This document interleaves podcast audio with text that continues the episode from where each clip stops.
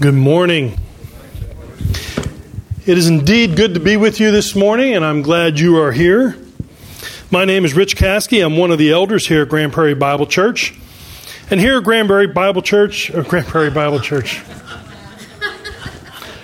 Wow. All right. Let me start again. Good morning. Start the tape over again, Alex. We're going to do this again. Take two. It is wonderful to be here, even though I'm not sure where I'm at. This is Christ Community Bible Church, and I am glad to be here. And I'm glad you're here with us, too. And here at Christ Community Bible Church, we are a people who are trusting Christ. And we say that we are trusting Christ to do the impossible. And what we mean by that is that we are trusting Christ to do those things that only an almighty God could do. And that when God acts and when God does the miraculous, God alone gets the glory. God alone gets the praise. God alone gets the credit for it. We are also a people treasuring Christ as our deepest delight. In the Father's great plan and great drama of salvation, He is directing this great drama. He is putting everything into place. The Holy Spirit is the one who, when this drama begins, draws back the curtains, takes the spotlight, and puts that spotlight on Christ Jesus, the hero of the story.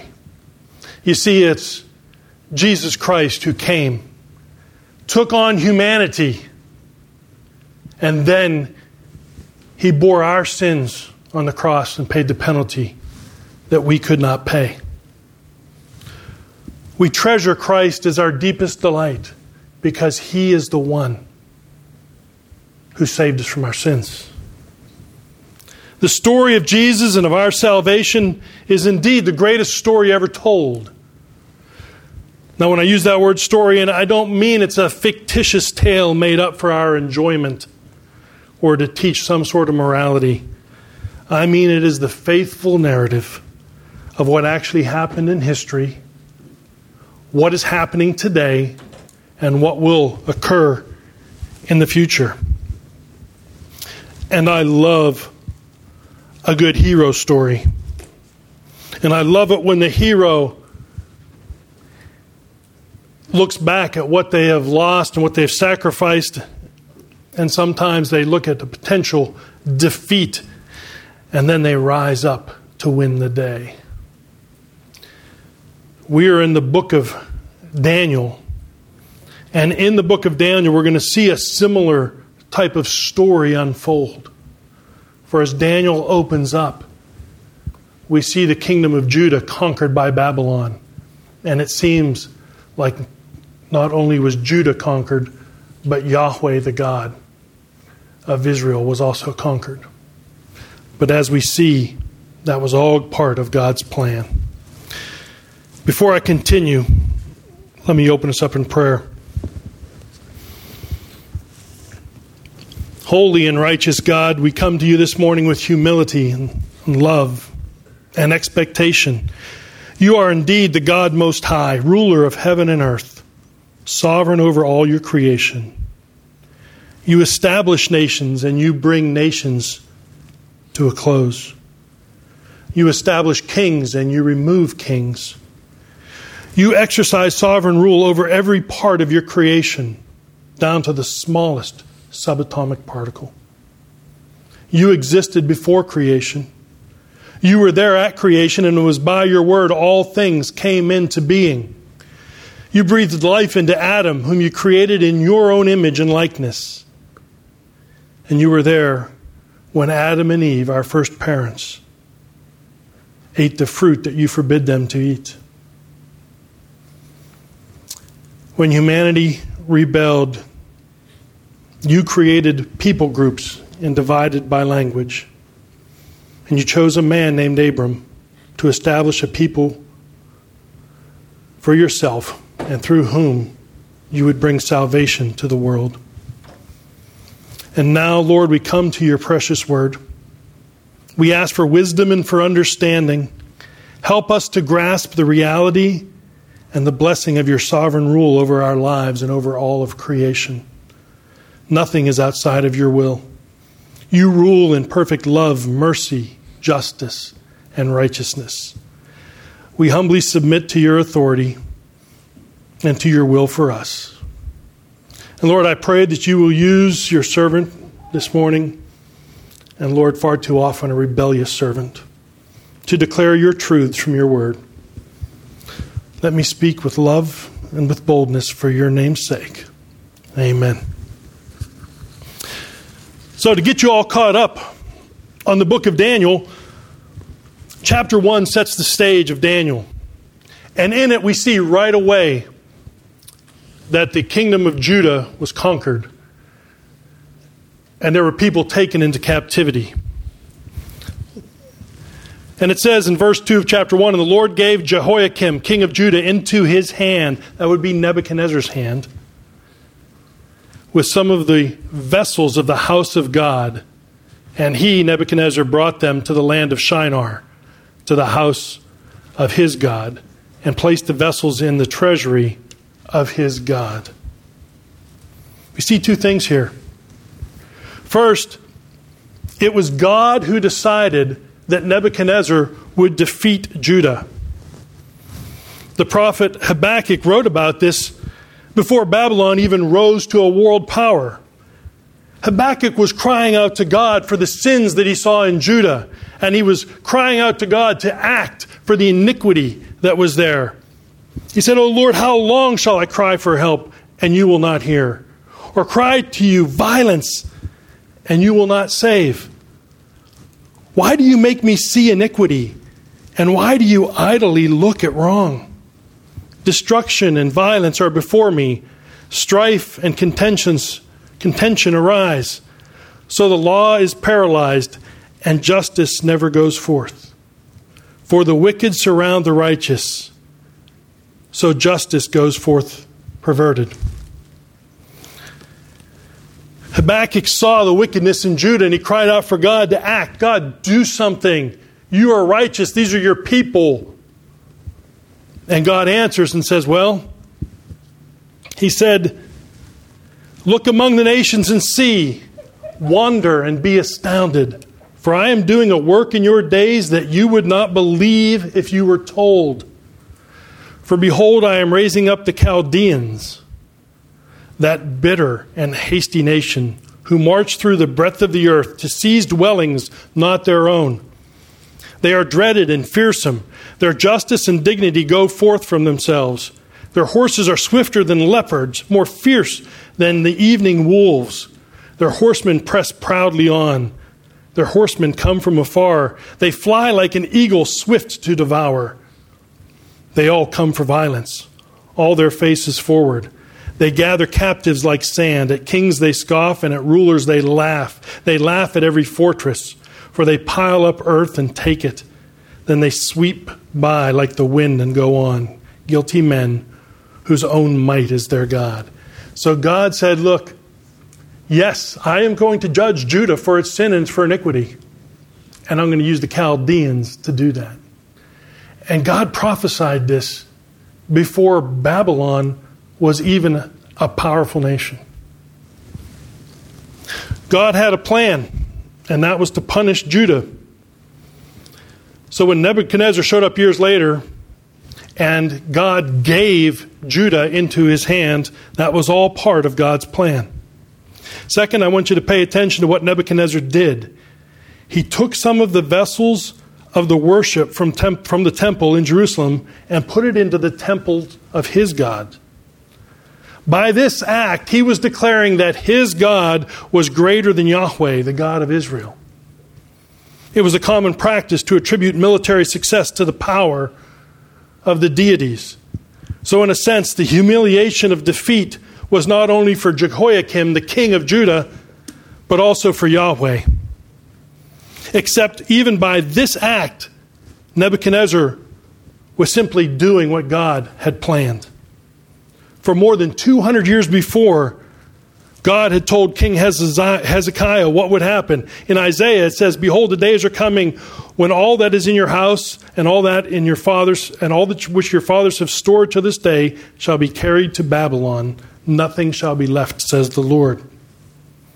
So what we're seeing here in the book of Daniel is what appears to be a showdown between the God of Israel, Yahweh, and the gods of Babylon.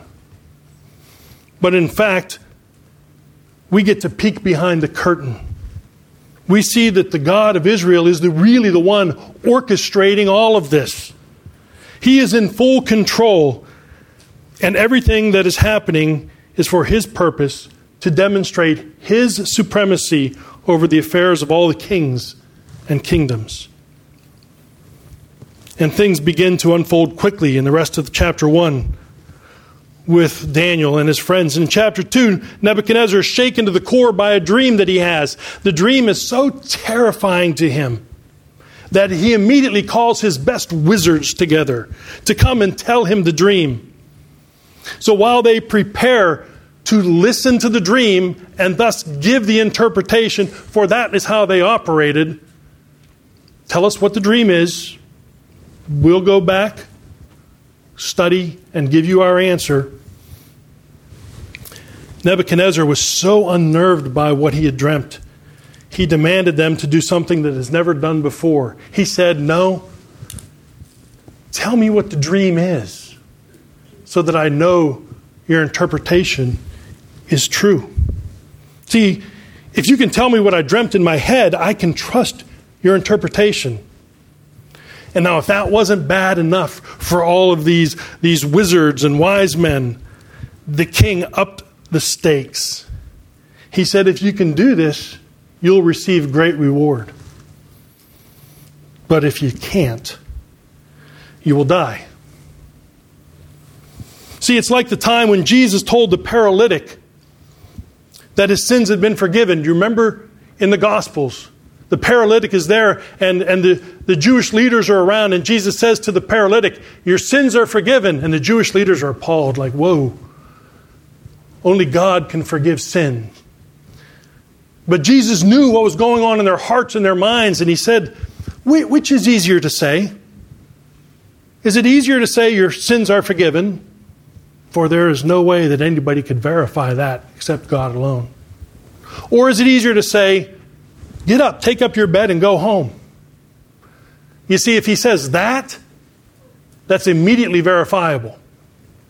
And Jesus said, "Just so you know that I have the power to forgive sins, get up, take up your bed, and go home." And he did. And thereby, he knew that he had the power to forgive sins. And that's what Nebuchadnezzar is doing here. He is saying, "If you can't tell me what the dream was, then I can't trust your interpretation." Which is easier, to tell you an interpretation or to tell you what the dream is and the interpretation? Of course, it's easier to just tell the interpretation. But Nebuchadnezzar wants to be sure. So he said, "Tell me what the dream is." Well, these wise men, these wizards, couldn't do that. And so the king sent for the captain of the guard to gather them for their destruction. But God gave to Daniel the dream and its interpretation.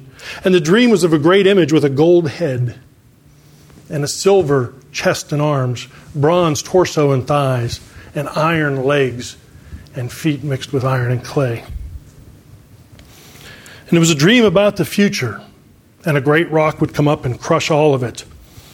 And you see, the gold head was one kingdom, kingdom of Nebuchadnezzar, to be replaced by another, and by another. And at this revelation in the dream, Nebuchadnezzar declared, "Truly your God is God of gods and Lord of kings, a revealer of mysteries, for you have been able to reveal this mystery." But right away in chapter 3, what does Nebuchadnezzar do? He builds a 90-foot image of a god that is all gold. He immediately says, "You know what? No, God. My kingdom will not come to an end. I'm declaring that my kingdom will last forever." And he sets himself up against God, and then we see that he is even a little bit more bold than that. So he invited all the important people from across his kingdom, every people, nation, and language, to attend a ceremony. And at the sound of the music, they were all to bow and worship this image.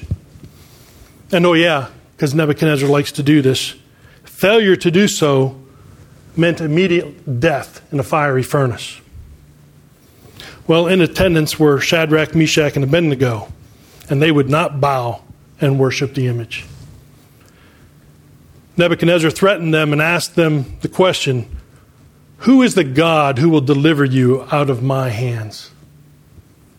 Still, the three stood firm and refused to worship the image. Enraged, Nebuchadnezzar commanded the furnace to be stoked from fiery to more fiery to even more fiery to really fiery to really, really fiery to like hyper fiery to like uber, hyper, maximum fiery, 7 times hotter than before. He was enraged.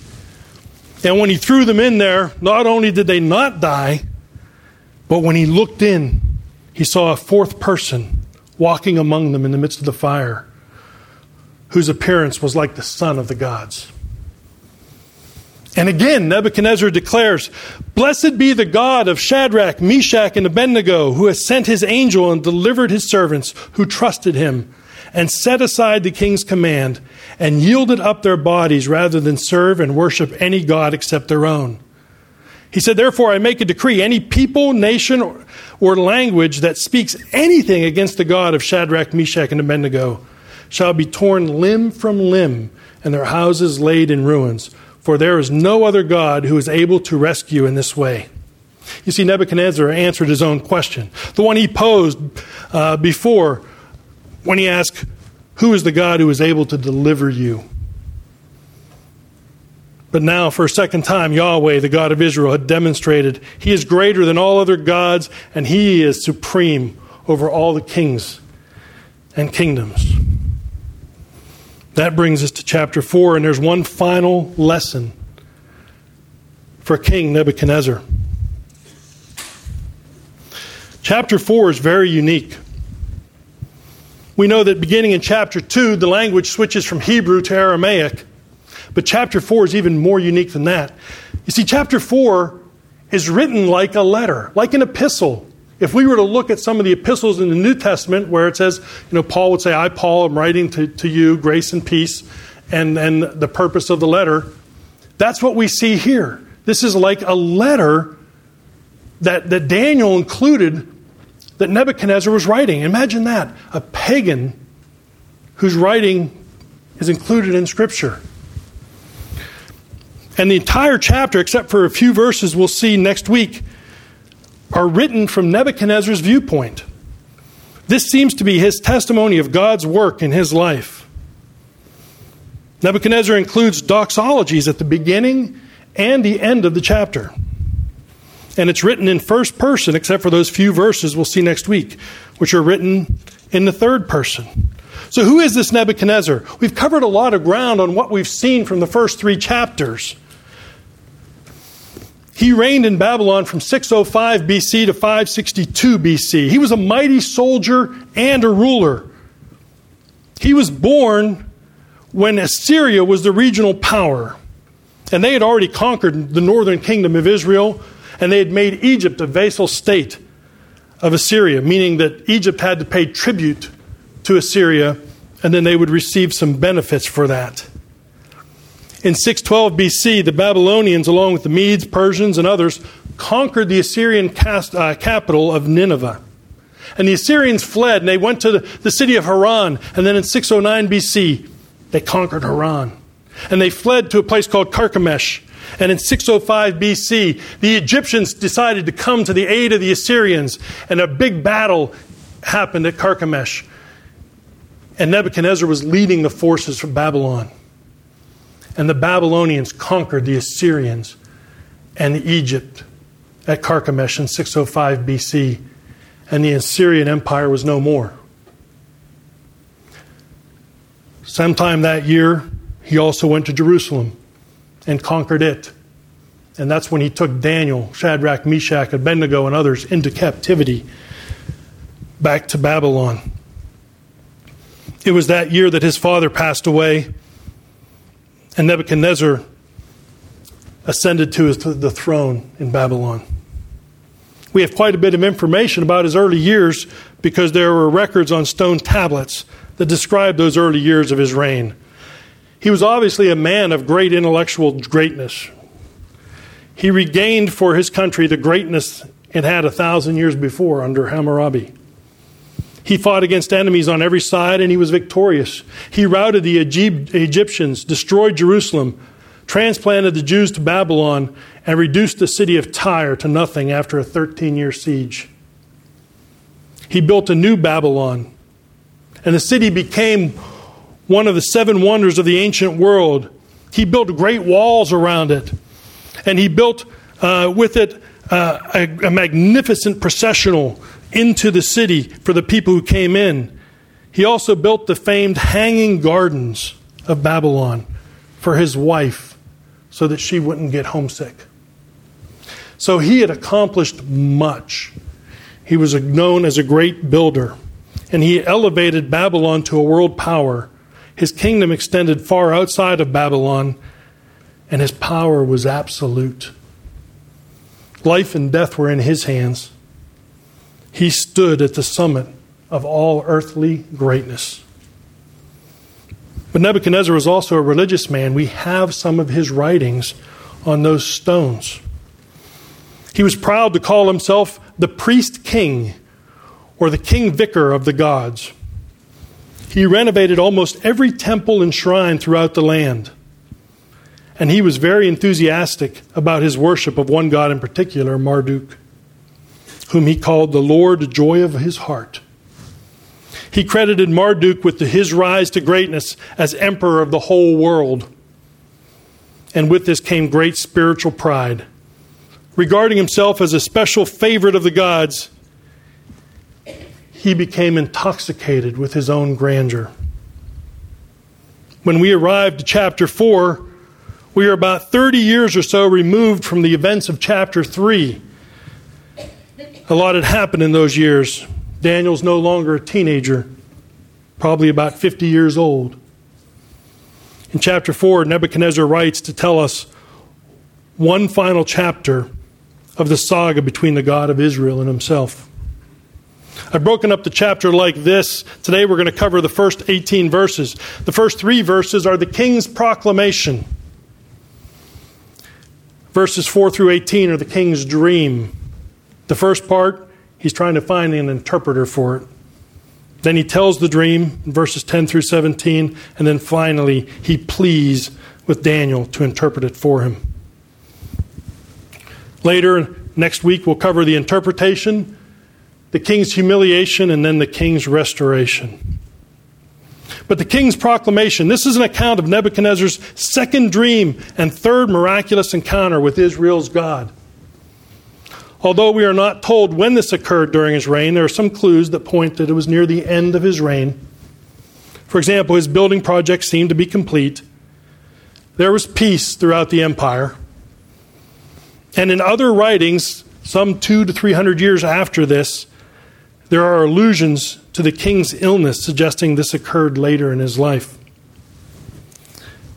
Chapter 4 begins like a letter or an epistle. It's from Nebuchadnezzar to all the peoples, nations, and languages of the whole world.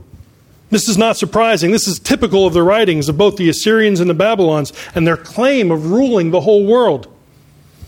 We saw this in chapter 3 when he addressed the crowd after the miraculous display of God's power and the supremacy in the fiery furnace. And after a typical salutation, he tells us the purpose of his letter. Nebuchadnezzar wanted to tell everybody about the miraculous signs and wonders that God had performed for him. It says there in verse 2, "It has seemed good to me to show the signs and wonders that the Most High God has done for me." When I was first reading this and studying this, I wrote in my notes a very deep spiritual insight. I wrote, This is Nebuchadnezzar. And yet he's writing about all those great things that God has done for him. This is the man when he had that terrifying dream that shook him to the core.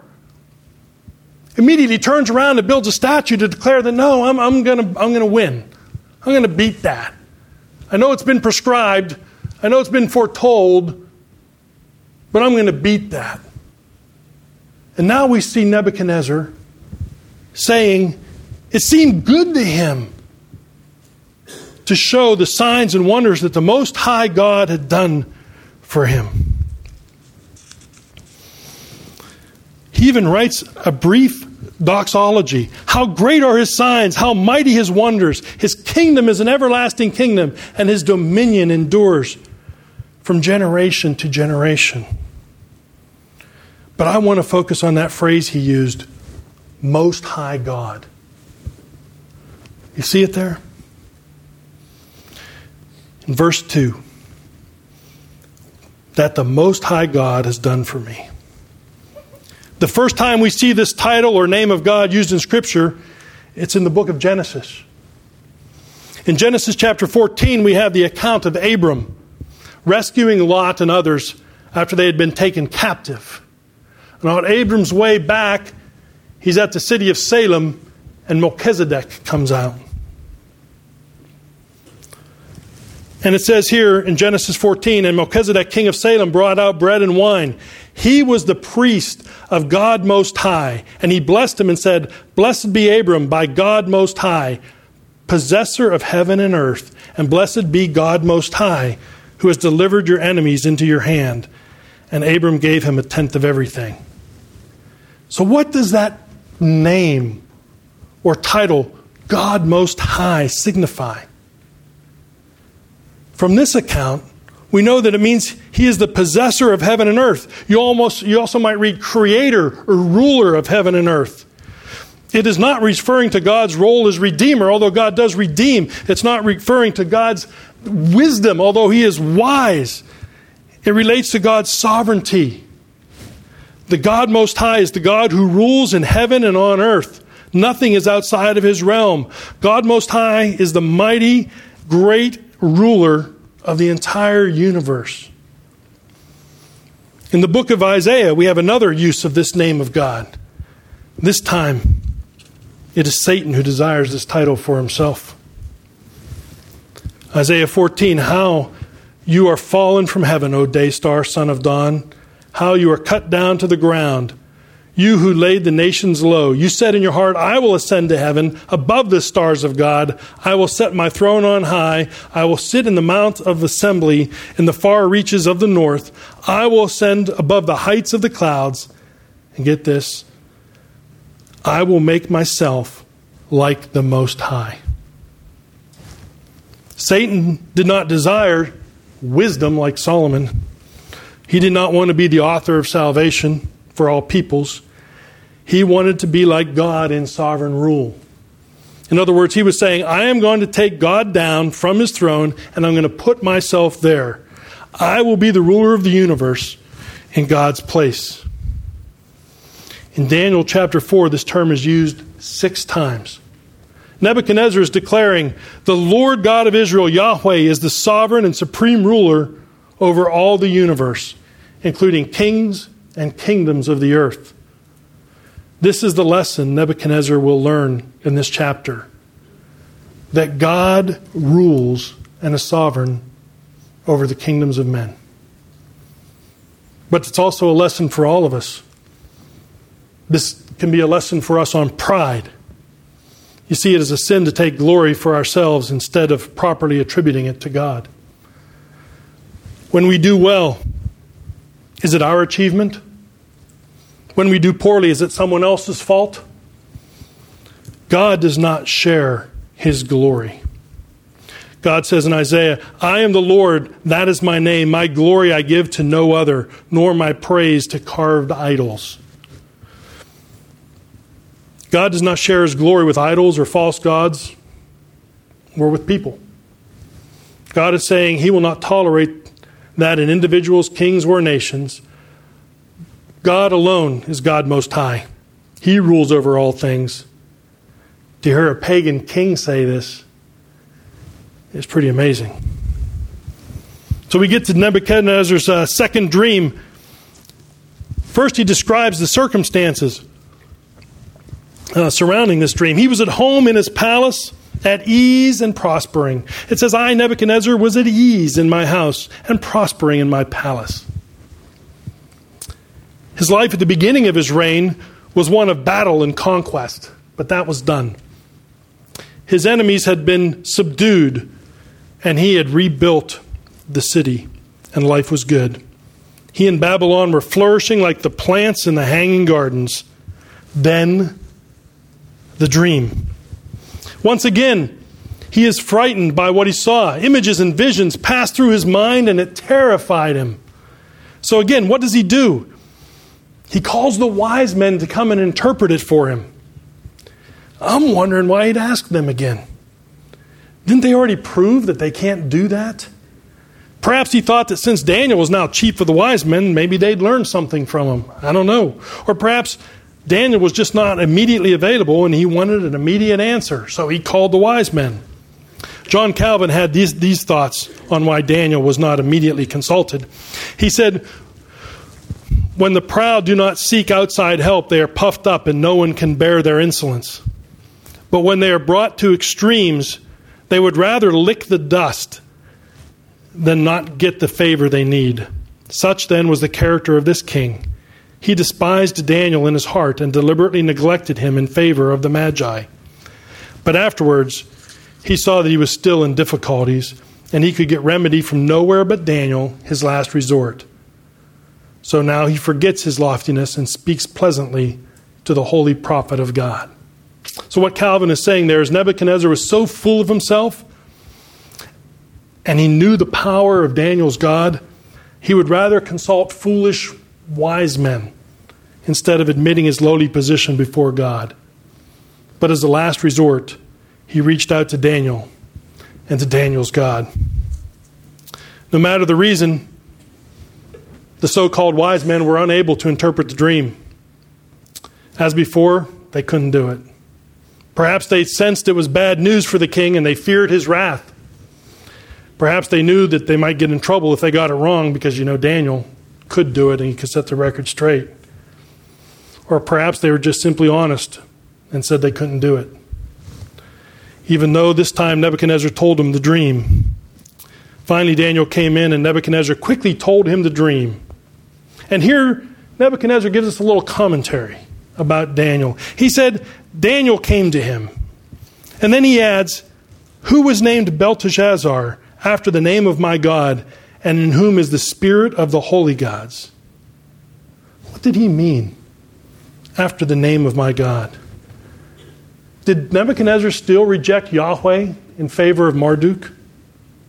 Or is this part of Nebuchadnezzar's testimony, letting people know that he was at that time still a worshiper of Marduk when that event took place?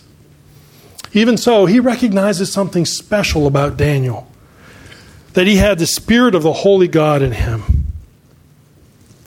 So what we have here is a pagan who recognizes the spirit of God in Daniel. You see, Pharaoh made a similar statement about Joseph.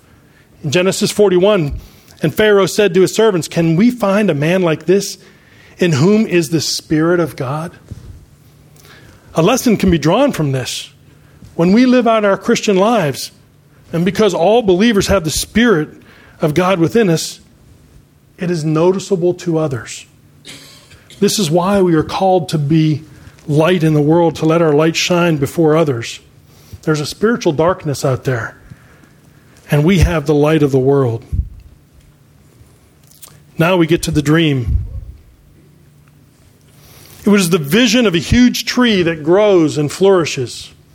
It had abundant fruit, and all the people were fed by it.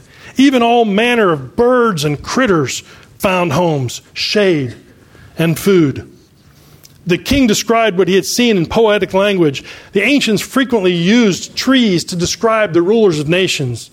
In Isaiah it says, for the Lord of hosts has a day against all that is proud and lofty, against all that is lifted up, and it shall be brought low, against all the cedars of Lebanon, lofty and lifted up, and against all the oaks of Bashan. In Ezekiel, behold, Assyria was a cedar in Lebanon, with beautiful branches and forest shade, and of towering height, its top among the clouds.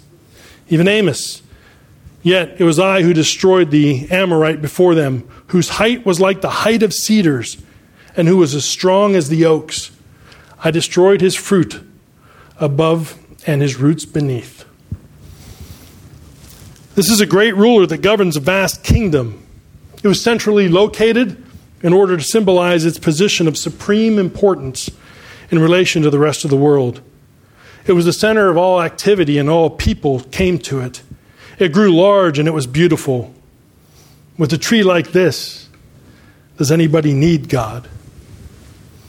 Nebuchadnezzar probably understood this was about him, and what happens next is what frightened him. Judgment was coming to the tree, and thus to him. A holy one came down from heaven. My translation says, and behold, it's a great surprise.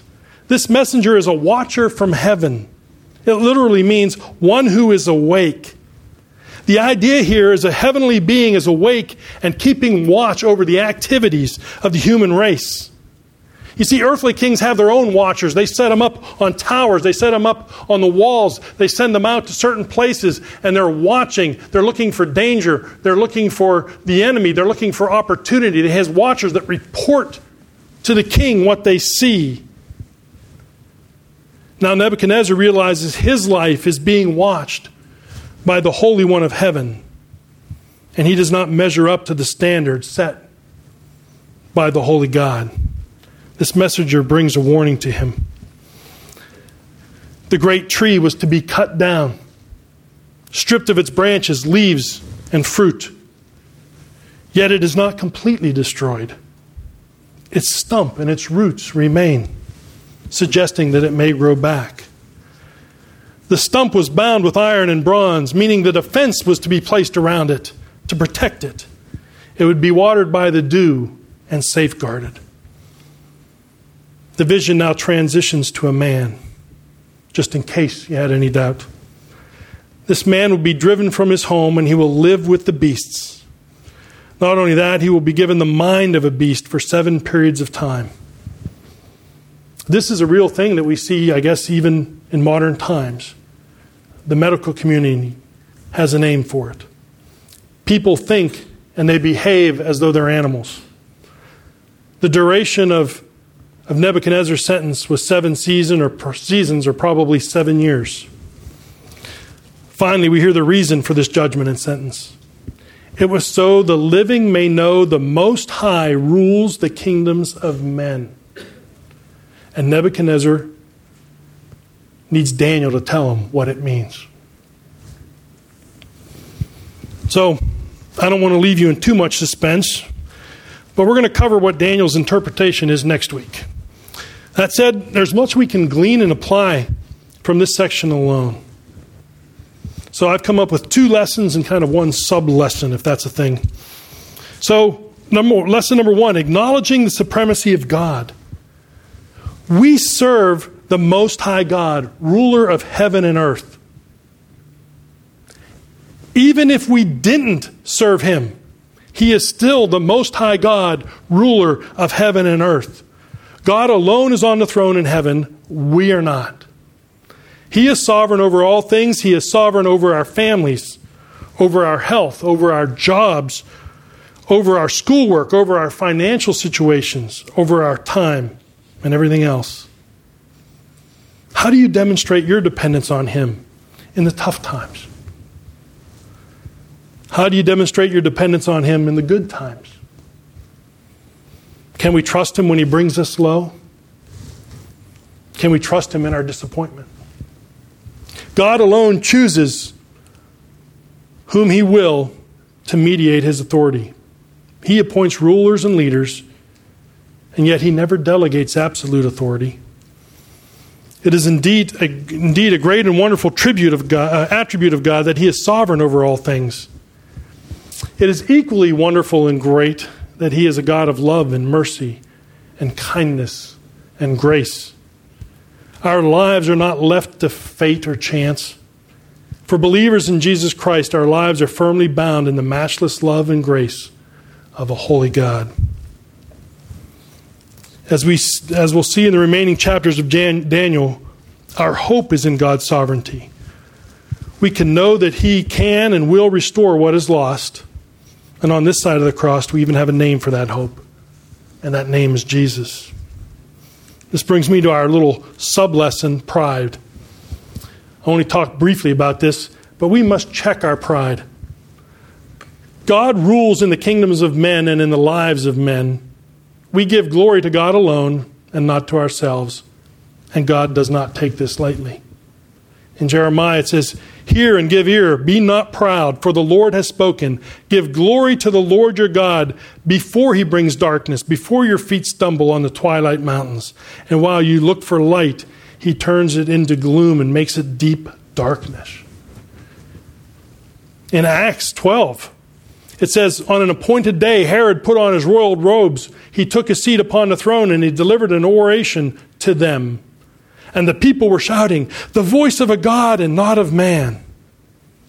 Immediately, an angel of the Lord struck him down because he did not give God the glory. And he was eaten by worms and breathed his last." God will deal with our pride. God reserves the glory for Himself. And yet, even in judgment of our pride, God shows mercy. Is God trying to get your attention right now? And finally, all believers in Jesus Christ have the Spirit of God within us. Can people see it? Do we exude the fruit of the Spirit? Love, joy, peace, patience, kindness, goodness, faithfulness, gentleness, and self-control. Shining your light before others will bring joy and sorrow. We don't live in a world or even a nation that loves and desires all things of God. This is a world that has rebelled and continues to rebel against the Almighty.